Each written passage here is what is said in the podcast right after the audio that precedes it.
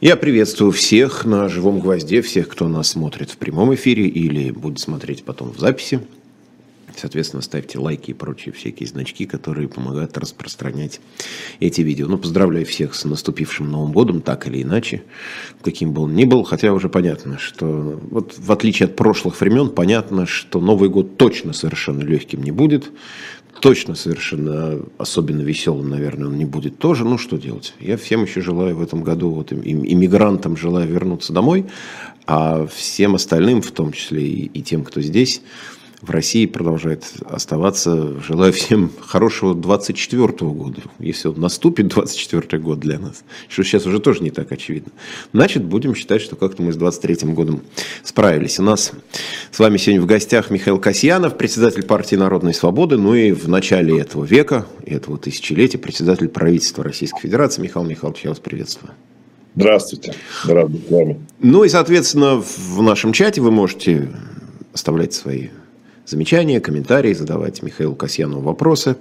Но я, собственно, с этого вопроса и начну, что уже очевидно, что год-то легким не будет и веселым он не будет.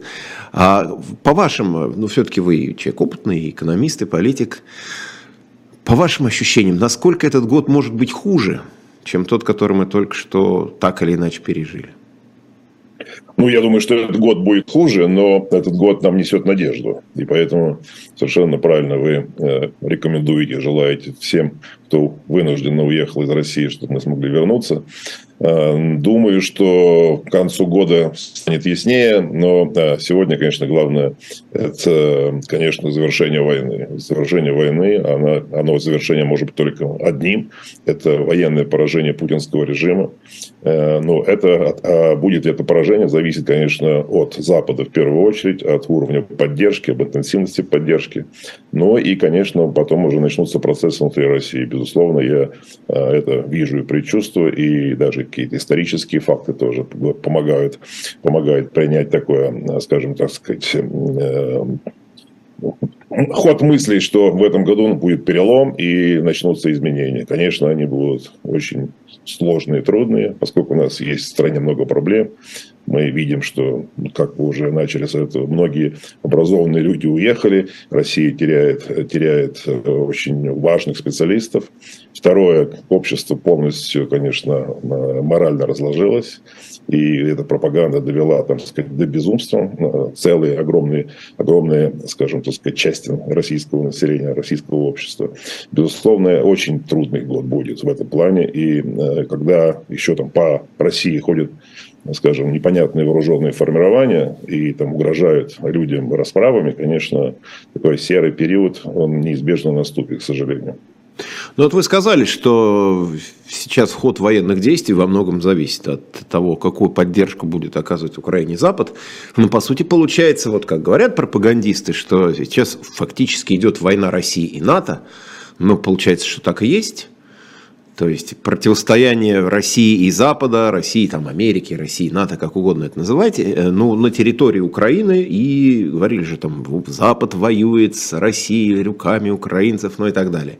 Но получается, что это фактически есть противостояние России и Запада, которое перешло уже действительно в такую горячую фазу. Мы можем, конечно, проследить это все с 24 февраля и даже там с 20 февраля, 21, когда Путин начал пояснять о причинах, о причинах э, предстоящего вторжения. Мы видим, что уже у него разные уже истории уже закончились объяснения. И фактически сейчас он уже забыл и про денацификацию, демилитаризацию. Уже, уже разговор идет только об одном, что э, злобный Запад все эти десятилетия притворялся миролюбивым, торговал с нами, миллиарды вкладывал в Россию, а на самом деле готовился к войне. Вот это всякую эту чушь, вот он теперь является объяснением, и все пропагандисты говорят, да, мы воюем с Западом. Но Запад также и смотрит, НАТО смотрит. Раз вы так уже впрямую говорите, что воюете с нами, ну, конечно, мы защищаем уже и себя, себя и поэтому Украина должна быть 100% поддержана, и уже мы видим э, из высказываний лидеров, лидеров стран НАТО о том, что такой, скажем, маленький клуб любителей Путина, или который, скажем так, не раздражайте Путина, э, уже этот клуб уже исчез, и уже все уже сегодня солидарны с тем, что, что э, да, при Путине никакого возвращения к нормальному диалогу, нормальному сотрудничеству Россия-Запад быть не может. Поэтому уже, безусловно, все настроены только на, на поражение путинского режима.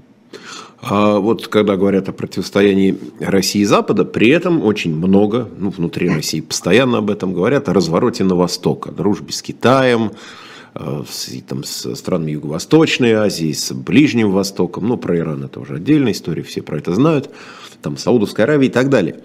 А вот с точки зрения, вы все-таки были председателем правительства, вы разбираетесь, безусловно, в экономике. Я знаю, что у вас довольно скептическое отношение вот, к дружбе с Китаем, и в том числе вы говорили о том, что у нас изменилась структура Фонда на национальное благосостояние.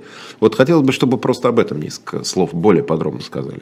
Ну, прежде всего, значит, европейский рынок он у нас естественный и тысячелетиями естественный европейский рынок для нас. И последние а, все годы, и до начала войны, а, и, конечно, больше, больше 50% нашей внешней торговли – это Европейский Союз. Главный получатель, покупатель наших ресурсов, нашего, нашей экспортной продукции, в основном нефть и газ, но и другие, там и уголь, и там нефтепродукты, много-много металла и так далее, и так далее, в основном сырьевые. Вы знаете, что у нас уровень э, экспорта технологического очень низкий. Э, но рынок наш в основном, это, конечно, 50%, э, более 50, чуть более 50% это Европейский Союз. А 75% прямых инвестиций в российскую экономику – это Европейский Союз. Поэтому это естественный партнер. Мы часть Европы. И все это прекрасно знают, на Западе все это признают. Никто никогда там не ставил под сомнение. Путин сам хочет как-то отделиться от Европы. Но исторически мы европейцы. И большая часть населения, подавляющая часть населения России живет до Урала, то есть в географической Европе. Поэтому мы евразийская, но по менталитету и по культурному наследию, безусловно, мы европейская страна. А, поэтому, поэтому для нас это рынок самый главный. Когда мы говорим об экономике, конечно, Путин решил, так сказать, немножко под поддавливать и пугать Запад, что мы переключимся на те рынки. Но на самом деле это не происходит, и произойти так быстро это не может. А, действительно, а, а, примерно он добился чего? Примерно 30%, 30% переориентировано на Китай, Индию и другие страны Азии. Но э, в каких-то в денежных выражениях это, это не, не, не дало никаких преимуществ, поскольку цены на эти товары, ну, нефть и газ в основном, нефть в большей степени, это больше ресурс, продается с значительными скидками.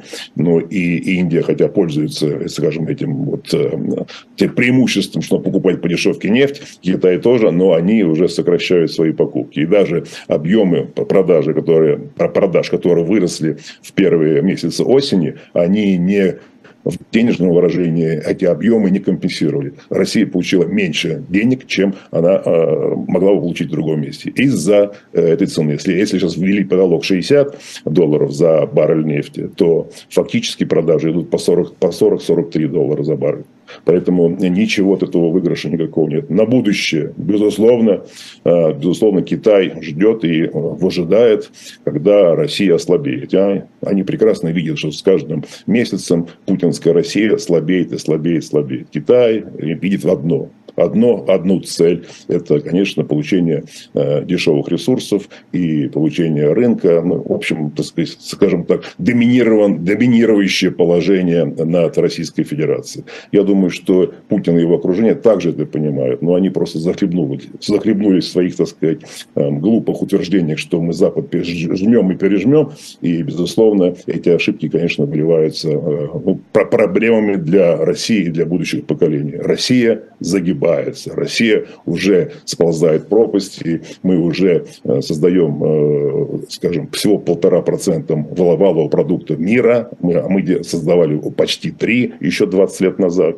Поэтому, конечно, разрыв э, экономический и с точки зрения жизни населения, разрыв между нормальными странами европейскими, даже самыми небогатыми европейскими странами и Россией, этот разрыв увеличивается с каждым месяцем. Мы просто прозябаем. Ну и вот, э, что касается того, что хранить теперь мы будем э, наши национальные запасы в золоте и в юанях, это вот что за такая идея? Ну, поскольку э, западные рынки для нас закрыты, и э, все средства э, э, международных резервов Центрального банка, куда и входит фонд национального благосостояния, это примерно было 600 миллиардов, половина из них было 300 миллиардов в иностранных валютах, они заморожены. Я думаю, что э, сейчас идет, идет дискуссия на Западе, что эти средства могут быть конфискованы в Российской Федерации, эти 300 миллиардов, и направлены на финансирование Украины. А оставшаяся часть, вот то, о чем сегодня идет речь, и то, что Россия получает от продажи нефти и других э, ресурсов э, азиатским странам, да, это, это вот то, что теперь вынужденные, вынужденные решения Минфина, ну и, естественно, согласованные между ними Центральным банком, значит, что это будет юани и золото, которые нельзя реализовать ни юани, кроме Китая, никому не нужны, и золото, которое запрещено под санкциями продавать. Конечно, могут какие-то быть серые схемы продажи, но это ненормальное функционирование экономики или государственных финансов. Но как бы вы по итогам этого года, 23-го ушедшего уже, ну, как профессионал, даже не как политик, а просто как профессионал, как человек, сами занимавший высший пост в правительстве, как бы вы оценили с профессиональной точки зрения работу своих ну, коллег, Мишустина, Силуанова, Набиулина и так далее. То есть люди, на которых вот именно экономическая тяжесть всего, что происходило, свалилась. Мы так понимаем, что они были несколько не в курсе того, что готовится с военной точки зрения. Им вот пришлось так или иначе это разгребать, расхлебывать и тащить куда-то экономику. Вот как можно их работу оценить? Именно ну, с этой задаете такой не очень приятный вопрос, потому что я должен ответить на него, ну, честно. Честно, а честно но какой же смысл отвечать нечестно? А честно ответ такой, что э, все эти люди поддерживают, хотят они вынуждены или не вынуждены, поддерживают режим, поддерживают агрессию. И, безусловно, те специалисты э, в экономическом блоке, в первую очередь, э, стараясь стабилизировать ситуацию, желая этого или, не так сказать, преднамеренно или непреднамеренно, они помогали смягчать смягчали ситуацию в России, помогали Путину, помогали агрессии. Поэтому, безусловно, они несут не просто ответственность, как все мы, а несут вину. Они в том числе виноваты за эту агрессию. И они помогали, помогали и помогают Путину эту агрессию проводить. Поэтому э, оценка очень простая. Негативная с точки зрения здравого смысла или, так сказать, э, человечности, человечно, человечного взгляда на ситуацию. Но с другой стороны, экономика-то устояла, ведь мы вспоминаем прогнозы, которые были там в феврале, в марте, э, которые почти, ну, это вообще год несбывшихся прогнозов получился, 23-й, начиная там с января, о том, как будет развиваться вокруг Украины ситуация, и заканчивая уже прям совсем последними месяцами, кто только чего не прогнозировал, но при этом э, крах российской экономики ожидали к, к весне, к концу весны, к лету, к осени, но, в общем, тем не менее, по крайней мере, таких фатальных последствий, которые краткосрочных, которые, э, которые ожидали, обещали аналитики, их все-таки не случилось. Как вам кажется, за счет чего это произошло? Ну, здесь две составляющих, две составляющих. Одна совершенно справедливая, вторая не очень. Одна из них то, что э, ваш предыдущий вопрос, в том, что э, специалисты помогали Путину выжить в этой ситуации, э, и с учетом своего опыта и профессиональных навыков, значит, они во многом смягчили. А второе, то, что да, прогнозы были о том, что Россия потеряет 10% своей экономики в этом году, эти, бы, это были весенние прогнозы, это были апрельские, мартовские прогнозы, когда объявлялись первые пакеты санкций и э, объявлялись будущие санкционные решения. Но вы знаете, что в течение года это все замедлилось в силу тех обстоятельств, что энергоресурс – это главный источник, который может, так сказать, поднажать на и э, э, нанести, нанести, э, скажем, удар или сокращение, сокращение закупок нефти и газа, нанести удар российской экономике. Это все откладывалось во всех этих стадиях. И только сейчас вот введены, введены так сказать, заработали эти санкции. Поэтому, конечно, тот обсчет, который был по 10% ВВП сокращения сжатия экономики, он не сработал работал, безусловно так, поскольку э, эти решения принимались и внедрялись плавно в течение всего года. Около 3%, там, ну, я думаю, что это больше, просто там статистика сейчас идет, манипуляция, э, Росстат уже там пятый раз меняет методологию подсчета всего и вся, значит, да. Нет, нет ясной статистики, мы уже как в советское время не получаем чет, четких, точных данных для того, чтобы экономисты могли точно оценить, что происходит. Но 3% ВВП, потери ВВП в 2023-2022 году, это уже точно, это, это признано правительством. Но я думаю, что там побольше, около пяти, наверное. Но э, все признают, что в следующем году, в этом году наступившем, будет то же самое будет то же самое. И э, уже вы видите, что э, Германия, которая обещала в первом квартале закончить э, закупку газа, они уже закончили это сейчас, еще до Нового года прекратили. И все резервы всех газохранилищ в Европе заполнены полностью, зима теплая, ну, там в силу других обстоятельств. Поэтому ситуация, ситуация никак не улучшается. Спрос на, на, на российские товары нет, и уже э, запреты, которые сами страны вводили, они работают, и страны сумели, оказывается, перестроиться. Германия просто яркий, просто неимоверное, что, что произошло, э, германское руководство, что сделали в Германии, сумели за короткий срок отказаться от 60% фактически, э, ну, там, скажем, ну, 60-40% закупок российского, российского газа и, и нефти, и э, фактически перестроить все. Чуть дороже, да, дороже, там во всей, во всей Европе инфляция высокая, ну, во всей, инфля... во, всей, во всей Европе инфляция высокая, но тем не менее я не понимаю, я ушел. Есть, да, нет, нет, звук, звук есть, все, изображение есть, звук есть, я вас вижу, слышу, все нормально. Я думаю, а, что и аудитория наша тоже. Да, э, поэтому, э, поэтому э, все это, все это, все это объяснимо. Но нельзя сказать, что что-то рухнет, безусловно, поскольку Россия перестраивается, перестраивается на закрытую экономику, идет по пути, скажем, Северной Кореи, до этого, конечно, далеко, но смысл в том, что импортозамещение не сработало, как хотел Путин, но люди готовы жить при, скажем, недостатке качественных товаров, так как это жили в советское время. И поэтому пропаганда настраивает людей на это, люди это принимают. Это другое еще удивительное развитие, что мы наблюдаем в обществе, что люди готовы, или большинство людей в России готовы то, что называть затягивать пояса и ради каких-то непонятных, непонятных целей значит, э, э, соглашаться с прозябанием страны и собственных семей. Ну, это же как раз важнейший психологический момент, потому что, с одной стороны, есть там военная ситуация, есть экономическая ситуация, есть психологическая ситуация потому что наши вот там бабушки, дедушки, родители наши, в общем, примерно так и жили при советской власти, потому что мы ради какого-то светлого будущего, тогда сначала говорили про коммунизм, потом там развитой социализм, готовы потерпеть, вот зато наши внуки будут жить хорошо. И сейчас примерно такая же ситуация. Мы потерпим, мы от чего-то откажемся, нежели хорошо нечего и привыкать. Это вот избалованные комфортом американцы и европейцы, а вот нам и, и этого достаточно, и того, что есть. И здесь такое впечатление, что у народа нашего ресурс терпения и ну, во всех смыслах просто такой, что можно затягивать, затягивать, затягивать, затягивать. Еще бог знает, сколько это может продлиться.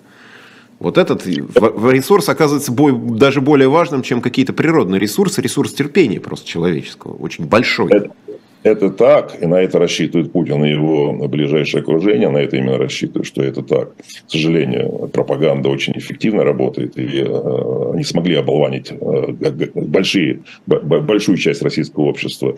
Но, как я вначале сказал, что, безусловно, перелом, то есть военное поражение режима, оно, конечно, приведет, приведет к переосмыслению в России всего происходящего и к расколу э, элиты, или, так сказать, среди, среди правящего класса, значит, это, конечно, будет все переосмысление. Люди э, будут пытаться, я имею в виду те, кто сегодня во власти, те, кто сегодня э, помогают своей, работой своей во власти путинскому режиму, безусловно, будут пытаться как-то исчезнуть, э, уйти от ответственности. Поэтому это будет, будет пересмотр всего этого дела. Конечно, русские, российские граждане сегодня, конечно, как я сказал, уже общество у нас настолько деморализовано, что все считают, как я это себе представляю, все считают, считаю, что э, какие-то разговоры о ценностях, о каких-то принципах и ценностях – это пустой разговор. Все просто там уверены, что просто на Западе все то же самое, просто они это лучше скрывают. А здесь у нас уровень цинизма настолько, э, настолько высок, что, конечно, э, э, вот говорить о том, что сейчас вот все это будет сразу осознанно и все повернется, это не так. А когда э, начнется, нач, средства массовой информации начнут показывать правду о преступлениях режима вот в этой войне, этой вот безумной, безумной, жестокой криминальной войне, то, конечно, э, население придет, просто придет в ужас от, того, от осознания того, какие преступления были совершены.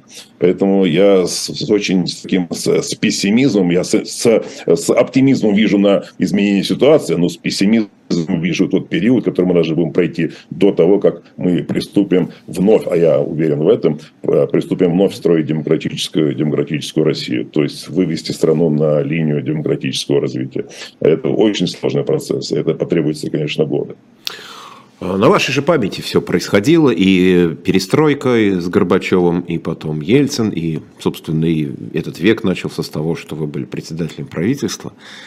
Вот сейчас, оглядываясь назад, как вам кажется, почему вот с этого демократического пути, с западного, условно говоря, пути развития Россия так, я бы не сказал, что легко, но достаточно, наверное, легко и все-таки достаточно быстро сошла, свернула. Вот в какой момент что не сработало. Хотя, с другой стороны, говорят, а может это и есть наш истинный путь, что был там царь, генеральный секретарь, президент вот со всеми вот этими атрибутами, там поклонение одному человеку, вот такая вот сконцентрированная на государстве экономикой вся жизнь, подмятая все уже, там свобода мысли и так далее. То есть ошибка в каком, в каком месте произошла?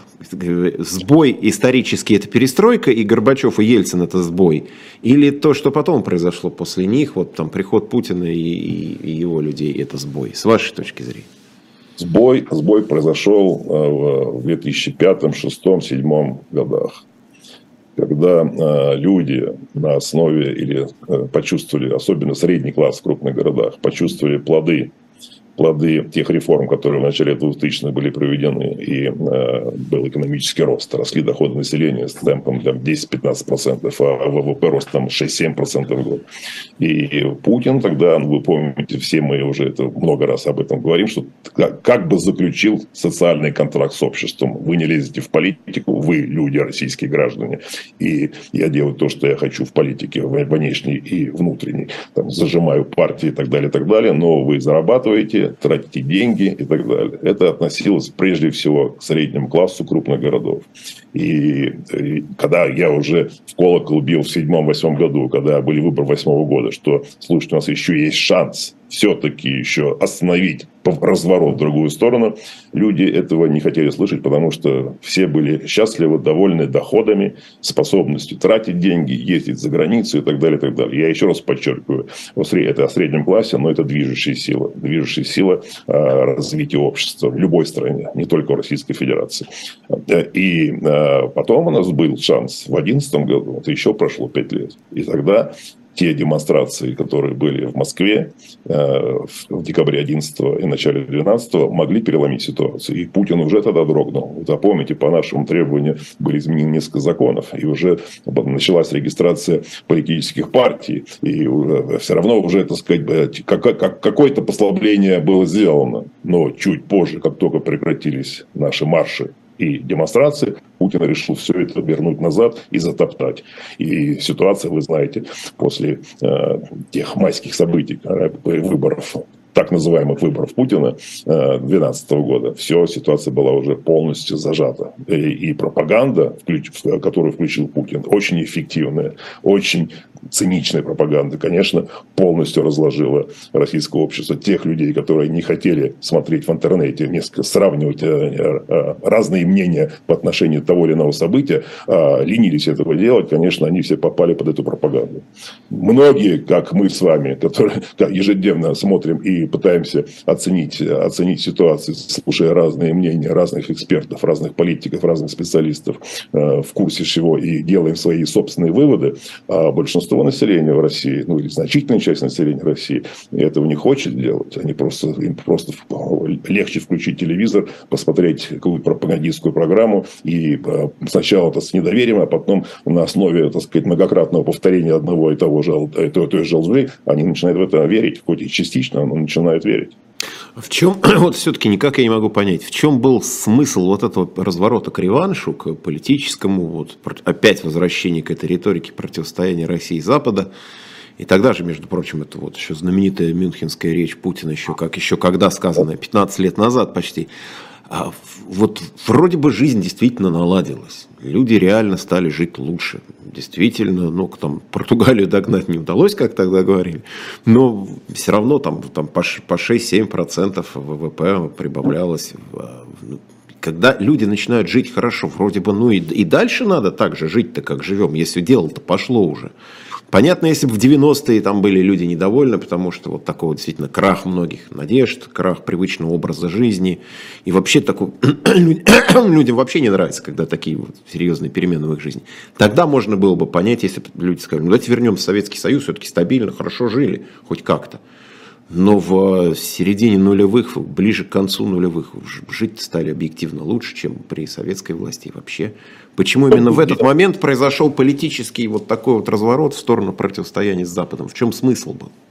Потому что, как вот я начал пояснять, видимо, э, чуть, чуть, чуть глубже, вы помните, значит, в 2005 году э, был уже приговор Ходорковскому. Все крупные бизнесмены были, скажем так, в испуге. Построены, пол... да, уже. С каждым может произойти то же самое. Для этого Ходорковского и сажали. Придумывали, придумывали обвинения и сажали в тюрьму, он 10 лет сел в тюрьме.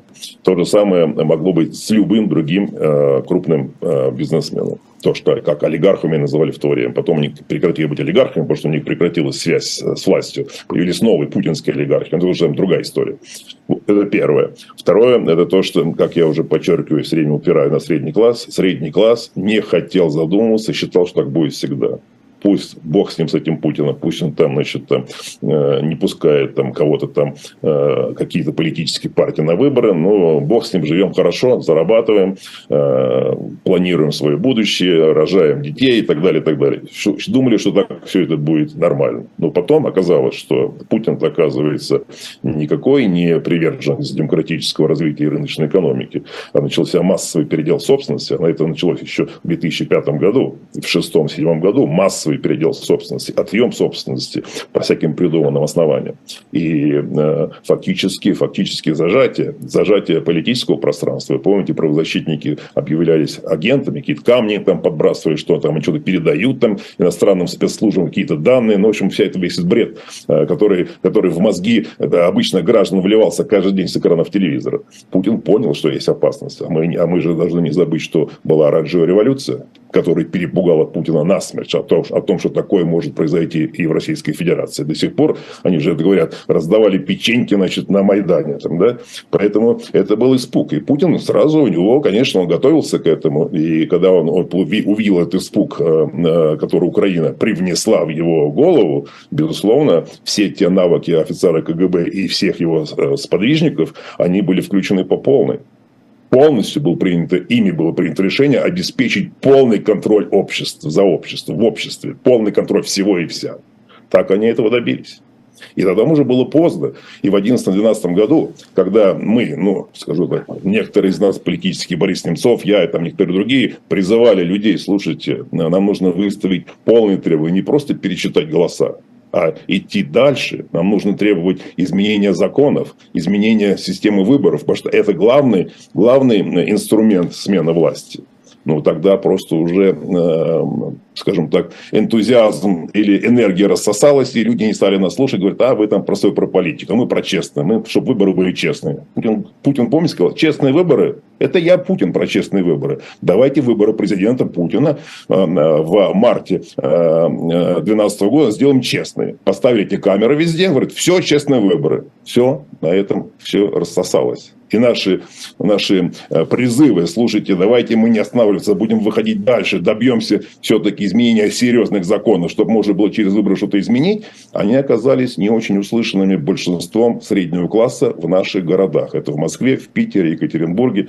ну, там, где эти демонстрации были. Поэтому все рассосалось. Потом Путин со всеми расправился. Уже через месяц, в мае, а потом в июне, в июне 2012 года, он все вы помните, там это, эти дела были, значит, уже было посажено там... Да, болотное, болотное и так далее. Да. да, да, да. Наша партия корреспонсировала сказать, морально и материально все эти расследования. Мы выпустили специальный том об этих, об этих нарушениях, об этих, об этих, скажем, так сказать, беззаконии, то, что творилось в отношении демонстрантов. Ну, все, тогда вот это, после, это был последний такой всплеск. После этого люди начали понимать, но уже было поздно. Было, было поздно, поскольку уже выйти на улицу э, с протестом, уже фактически ты обрекаешься на тюремное заключение, что сегодня и происходит. Мы сейчас прервемся буквально на минутку. Я хочу напомнить все-таки, что э, существуем мы в том числе и благодаря магазину «Дилетанта», shop.diletant.media. Там большое обновление ассортимента с Нового года. В общем, там много интересных книг. И есть очень дорогие, и есть совсем недорогие, и есть классические издания, есть вот что-то совершенно новое. Поэтому просто зайдите на досуге. Сейчас у многих выходные. Есть возможность поглядеть, что-нибудь выбрать для себя, для, там, для друзей, для близких, соседу какую-нибудь книжку дать почитать, чтобы он не включал громкую музыку и не пил третью бутылку водки. Вот, но шучу. Вот, но среди того, что там есть точно, вот такая вот я надеюсь, крупно ее хорошо видно. Такая хорошая книжка в, в между прочим, хорошая еще и серия «Страдающая средневековье», немножко про нас сейчас. Называется «Истинная правда». Ольга Тагоева, автор. «Языки средневекового правосудия». Вот почитайте, потом выяснится, что какие-то параллели с нашим 21 веком в страдающем средневековье вы найдете. Еще раз напоминаю, shop.diletant.media. Заходите и вот книгу Ольги Тагоевой «Истинная правда» можете там приобрести. Ну и массу всего хорошего, интересного, что в магазине «Дилетанта» книжного имеется. Ну а мы с Михаилом Касьяновым продолжаем наш разговор. Э, Михаил Михайлович, вы сказали, что вот с 2012 года, по сути, с разгона Болотной, э, уличная активность практически сошла на нет, оппозиционная. Мы живем в таком вот виде, ну, уже второе, получается, десятилетие. Десять лет прошло с, с тех событий. И 22 год оказался в этом смысле, ну, каким-то совсем, что называется, тихим. То есть были одиночные пикеты, были какие-то одиночные человеческие протесты, но вот такого массового протеста уже нет вообще. То ли люди. Ну, смирились и то ли, не знаю, может быть, оказались уже всем довольны. Можно же и так посмотреть, судя по тому, какое но... у нас количество поддерживает спецоперацию в Украине. Может быть, им понравилось так жить, может, уже подумают, какой смысл протестовать, когда все нормально. Вот как вам кажется, куда это делась активность, масс вся? Я бы сказал, что это, эта тишина, э, она, эта тишина только пришла в 2021 году. А до этого все же, значит, я сказал, 12 на 11 12 был такой способ или возможность была, окно возможности ситуацию переломить. Мы не смогли до конца воспользоваться этим делом. Но после этого, помните же, были наши марши в поддержку Украины, когда была аннексия Крыма и война. Было два марша проведено, значит, массовых, значит, да, по улицам Москвы. И дальше, когда Навальный избирался или выдвигал свою кандидатуру, были, были э, массовые протесты по, по, по всей России. И когда были муниципальные выборы в Москве, были массовые протесты. А вот уже в 2021 году, когда уже Путин пересажал много людей, и э, такая агрессия со стороны власти уже в отношении, в отношении несогласных э, была очень высокая, вот тогда уже, я согласен, с 2021 года полная тишина. И сегодня люди боятся, боятся, э, и у них просто ну, обычное человеческое чувство самосохранения. И мы видим, что, что происходит происходит, даже за одиночный пикет с какими-то с двумя словами, а, не, не слишком ругающими власть, но намекающими на это, людей сажают, сажают в тюрьму. Поэтому, безусловно, э, сегодня в стране все диктатура, и э, сегодня нельзя сказать, что э, или рассчитывать на то, что сегодня просто люди встанут и сменят режим, как многие там и часто на Западе слышно, э, или нас украинские наши друзья призывают, почему вы не беретесь там, не выходите на улицы и не, и не меняете свой режим, как это сделали мы. Другая ситуация другая ситуация. Режим очень сплоченный, и система очень жесткая, и репрессивные меры не продемонстрированы на практике, как они работают. Люди боятся, и они боятся справедливого, потому что каждый человек живой. И, э, и он боится за себя, за свою семью. И люди, конечно, стараются себя сберечь. Но как только, как я сказал уже, э, как только э, изменится или Путин потерпит э, военное поражение, начнется сразу переосмысление всего и вся. Не просто у тех людей, которые это понимают, просто из-за испуга, за испуга просто молчат. Такие, которые люди работают во власти, скажем. Они же понимают, или большинство из них прекрасно понимает, куда, куда в какую, в какую вообще, так сказать, яму Путин уже загнал страну. Но они молчат, они боятся, потому что они все под испугом. Э, сильно, по сильному испугу.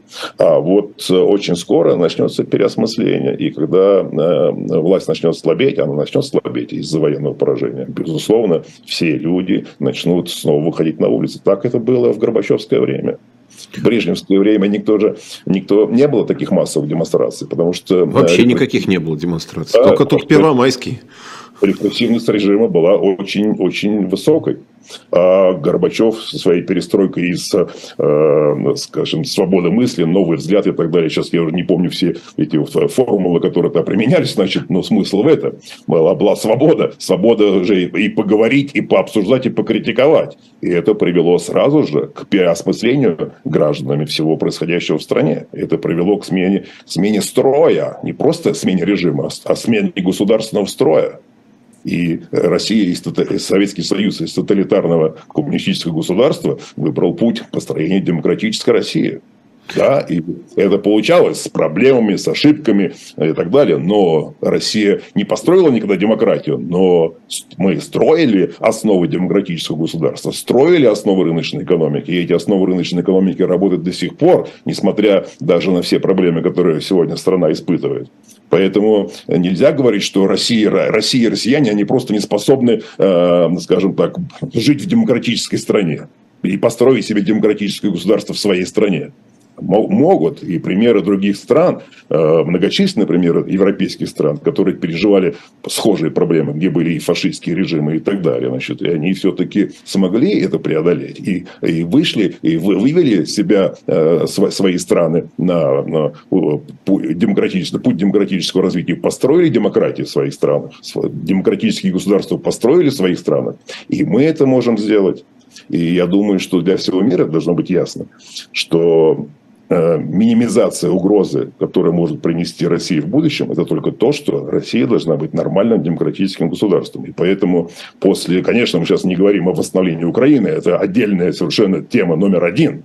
Но если мы говорим дальше о последствиях, которые ждут Россию, э, вот эта вот разрушительная вещь, то, что делает Путин сегодня со всей страной, то, безусловно, нам нужен будет ну, серьезный план восстановления всего и вся. И как вывести страну, э, чтобы она не была агрессивной уже никогда, чтобы страна могла строить процветающее государство у себя, это серьезнейшая задача для политиков, экспертов э, и для всех граждан России. Вот вы говорили о сплочении, о сплоченности режима. Между тем, с э, первых недель, когда только все началось, очень много рассуждали самые разные эксперты, аналитики о возможном расколе элит, о том, что там, кроме Путина, его ближайшего окружения, вот это все никому особенно-то не выгодно. Люди привыкли жить уже хорошо. Э, люди в элитах привыкли жить прям совсем замечательно. Занимать высокие посты здесь, иметь недвижимость за границей, держать там валюту, счета, лечиться, учить детей и так далее. То есть привыкли вот быть частью, частью этого мира со всеми его благами. И что вот поскольку это не то, что их устраивает, то сейчас может начаться в элитах какой-то раскол, дворцовый переворот и что-то в этом роде. Ничего похожего мы не увидели за 10 месяцев, и даже каких-то особенно слухов на эту тему не доходит, кроме каких-то неподтвержденных. Как вам кажется, вот в чем природа такой сплоченности? Может, она мнимая, эта сплоченность? Ну, я вижу здесь две вещи, две составляющие, которые я ну, чувствую и э, ну, знаю вот даже от э, самих комментариев тех людей, которые, которые находятся в властных даже структурах по сей день. Первое, что это испуг, который я уже подчеркнул, серьезный испуг, боязнь попасть в тюрьму или ну, как-то быть наказанным, сильно наказанным за так сказать, предательство этого режима. Значит, это первое. А второе, это то, что многие по-прежнему считают и верят в то, что Путин прав в том, что он пережмет Запад, что Запад не будет так долго поддерживать Украину, что Западу это очень невыгодно, что это огромные ресурсы, миллиарды, миллиарды, миллиарды, и они устанут от этого всего, и э, Путин сумеет все-таки э, отсидеться вот в этой ситуации, да, народ будет терпеть, но Запад прекратит это дело и пойдут на компромисс. Это, это одна из вещей, которые, в принципе, когда мы в начале передачи сказали, что все зависит, конечно, от поддержки Западом Украины, это так. И они это прекрасно знают, Путин это прекрасно знает. Поэтому главная опасность сегодня заключается в том, в выживании режима, что если Запад действительно устанет и перестанет так интенсивно поддерживать Украину.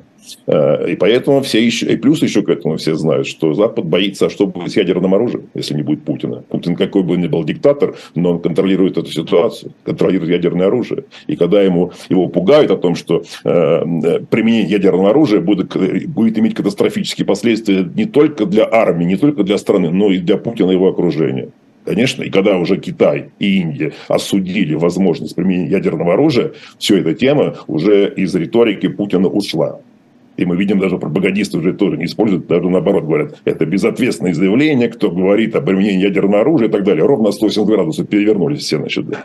Вот, поэтому люди вокруг Путина также считают, что э, Запад устанет и э, все-таки оставит Россию во главе с Путиным в покое. Вот, поэтому, э, а, а другие еще люди думают, так же, как некоторые на Западе еще говорили, что нужно принудить Украину к переговорам сейчас, прекращение огня. То есть такая немножко такая пацифи, э, пацифиста такая, значит, что нужно, что обе стороны виноваты. Вот в, этом, в этой ситуации, конечно, многие верят, что, э, или как многие говорят, а это все не, не так все однозначно. Мы с вами это знаем, что все совершенно однозначно, что в этой ситуации есть агрессор и жертва. И все, и нет другого. Нет никакого э, э соучастия в проблемах двух сторон. Есть одна сторона агрессор, другая сторона жертва. Э, и люди вокруг Путина считают, все-таки верят в то, что э, Запад прекратит такую поддержку. Вот это вот непонятие, непонимание, а что будет дальше – оно фактически заставляет западных, заставит западных лидеров принять какие-то компромиссы э, в отношении Путина и, и принудить Украину э, пойти на такие компромиссы. Они этим живут, это надеждой, что им удастся избежать ответственности, и как-то потом все-таки ситуация будет меняться, там, э, выборы, не выборы и так далее, и так далее. Но живут, живут одним днем, скажем.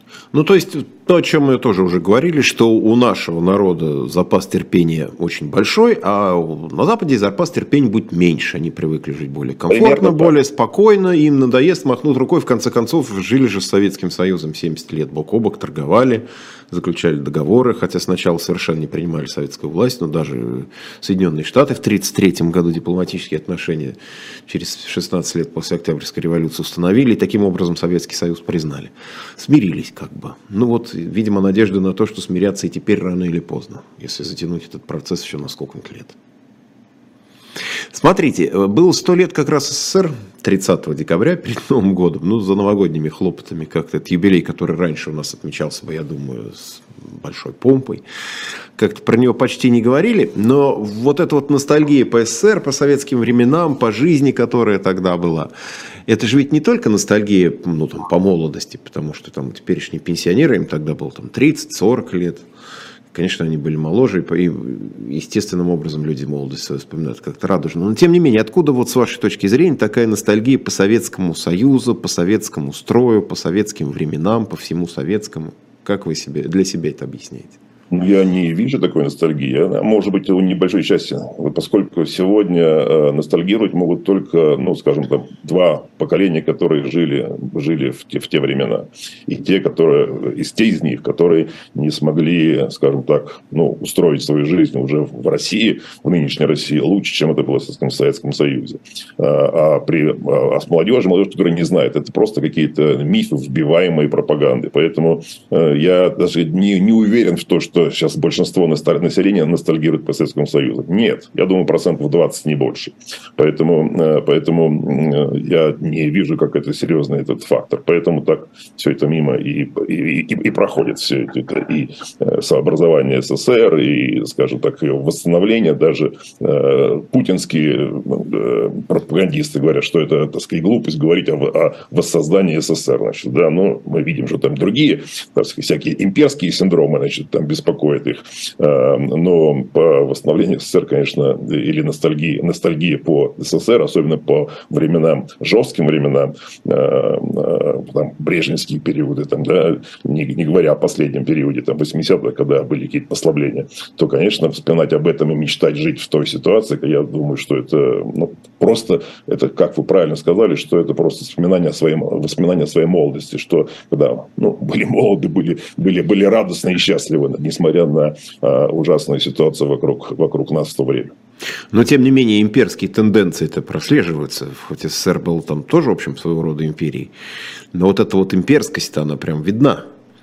Мы когда говорим там про русский мир, про там, там, восстановление исторических, вот, там, в неких исторических границах, возвращение русских земель, русских городов, которые там по какой-то там задумке Ленина вдруг оказались частью Украины и так далее, и так далее, и так далее. Этот-то, в общем-то, тренд, он очевиден. И, и под это этим... не означает, что это на генном уровне. Это не означает. Это все, все, все исправимо. Безусловно, безусловно, постимперский синдром присутствует. И многие обычные граждане так говорят, да, это наши земли, мы должны их вернуть и так далее, и так далее. Так они говорили о Крыме, так они ликовали, когда Крым аннексировали. Э, безусловно, э, такие настроения есть. Но это все исправимо. Это исправимо, потому что население нужно, нужно образовывать, а не загонять, значит, наоборот, там, в консервную банку. Ну, так грубо выражаясь, в историческое прошлое прошлый Советский Союз, говорить, как было хорошо, а теперь у нас все плохо.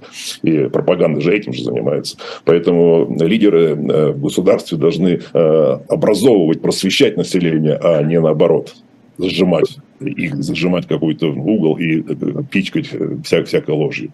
Поэтому это вопрос, вопрос исключительно, исключительно э, политической линии и э, работы с избирателями, работы с населением, чтобы это было не вранье и не принудительное э, признание каких-то, там сказать, заслуг э, репрессивного государства, а наоборот рассказывать и э, демонстрировать будущее и э, те цели и способы достижения так, процветающей страны и улучшения жизни каждого, как, каждого гражданина этой страны, чем сегодня не занимается, не занимается нынешняя власть. Один из, еще один из мифов, а может быть и не мифов, что, что Путин, вот, который сейчас, это не тот же самый Путин, который был в начале своего правления. В начале, ну вот, собственно, первый срок Путина, как раз тогда вы работали премьер-министром, председателем правительства Российской Федерации. А тогда Путин действительно был другим человеком. Он потом стал меняться. Вот говорят еще, что если бы Путин ушел после, там, в 2008 году, то в учебниках истории он бы остался как там, прогрессивный лидер, при котором росла экономика, люди стали жить богаче, преодолели там, последствия там, 90-х со всей их турбулентностью и так далее, и так далее, и так далее. Вот это действительно был какой-то другой человек, чем тот, которого мы знаем теперь. Ну, это однозначно, это был другой человек, значит, может, внутри он был, может быть, таким, как сейчас он есть, но на, на публике и в своих действиях, э, конечно, это был совершенно другой человек. Ну, во-первых, на самом деле Путин так поддерживал все реформы нашего правительства и все те позитивные вещи, которые мы э, пытались и делали.